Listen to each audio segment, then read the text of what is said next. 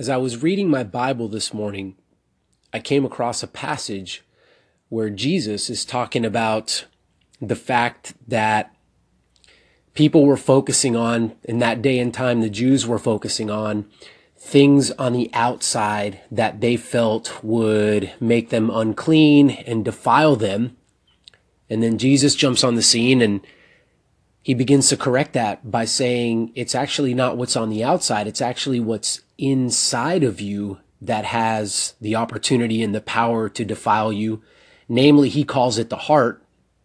And this is parallel to a principle in Stoicism, which I also read a lot of, that talks about the fact that it's not the externals that have the power to do things and make things happen, but actually it's what's inside of you. And Stoicism, they call it the directing mind, whereas the Bible and Jesus would talk, you know, call it the heart.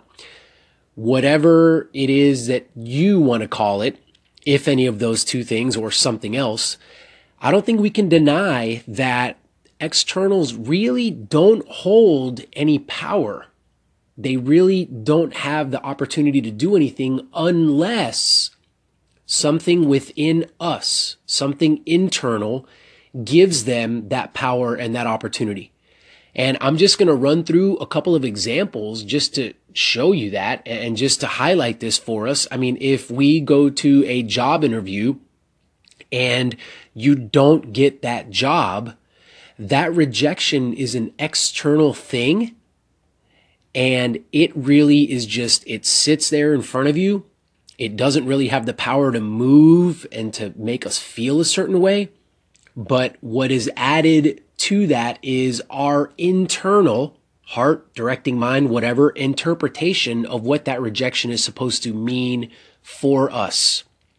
Just to take it and tease it out a step further, you know, we've got a lot of people living the same kind of lives and just look around and see the different reactions to the same scenarios and the same things that are happening to us and and look at the plethora of different thoughts and actions and things that people will do given the absolute same exact circumstance you know, there's some terrible wildfires going on in Los Angeles right now in that area in California.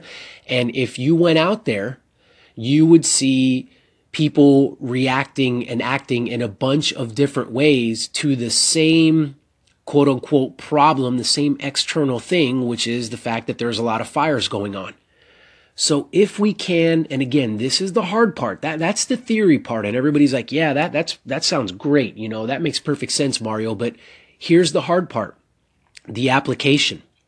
It's, it's looking at those externals and saying, okay, I'm going to hold you in my hand. And now what are you going to mean to me? How is my heart, how is my directing mind going to take this and process it and move on with my next course of action or my next words or my next thoughts or whatever? That's, that's the hard part is remembering that principle and carrying that principle along with us. And then to take it a step even further, the harder part is not only remembering that principle, but then applying it consistently enough to where we can begin to derive satisfaction, not because certain things are happening to us or not happening to us, but we can begin to derive satisfaction simply because we understand that we have the ultimate final say and power to give whatever it is that is happening to us or not happening to us meaning. And folks, let me tell you, that is super, super powerful.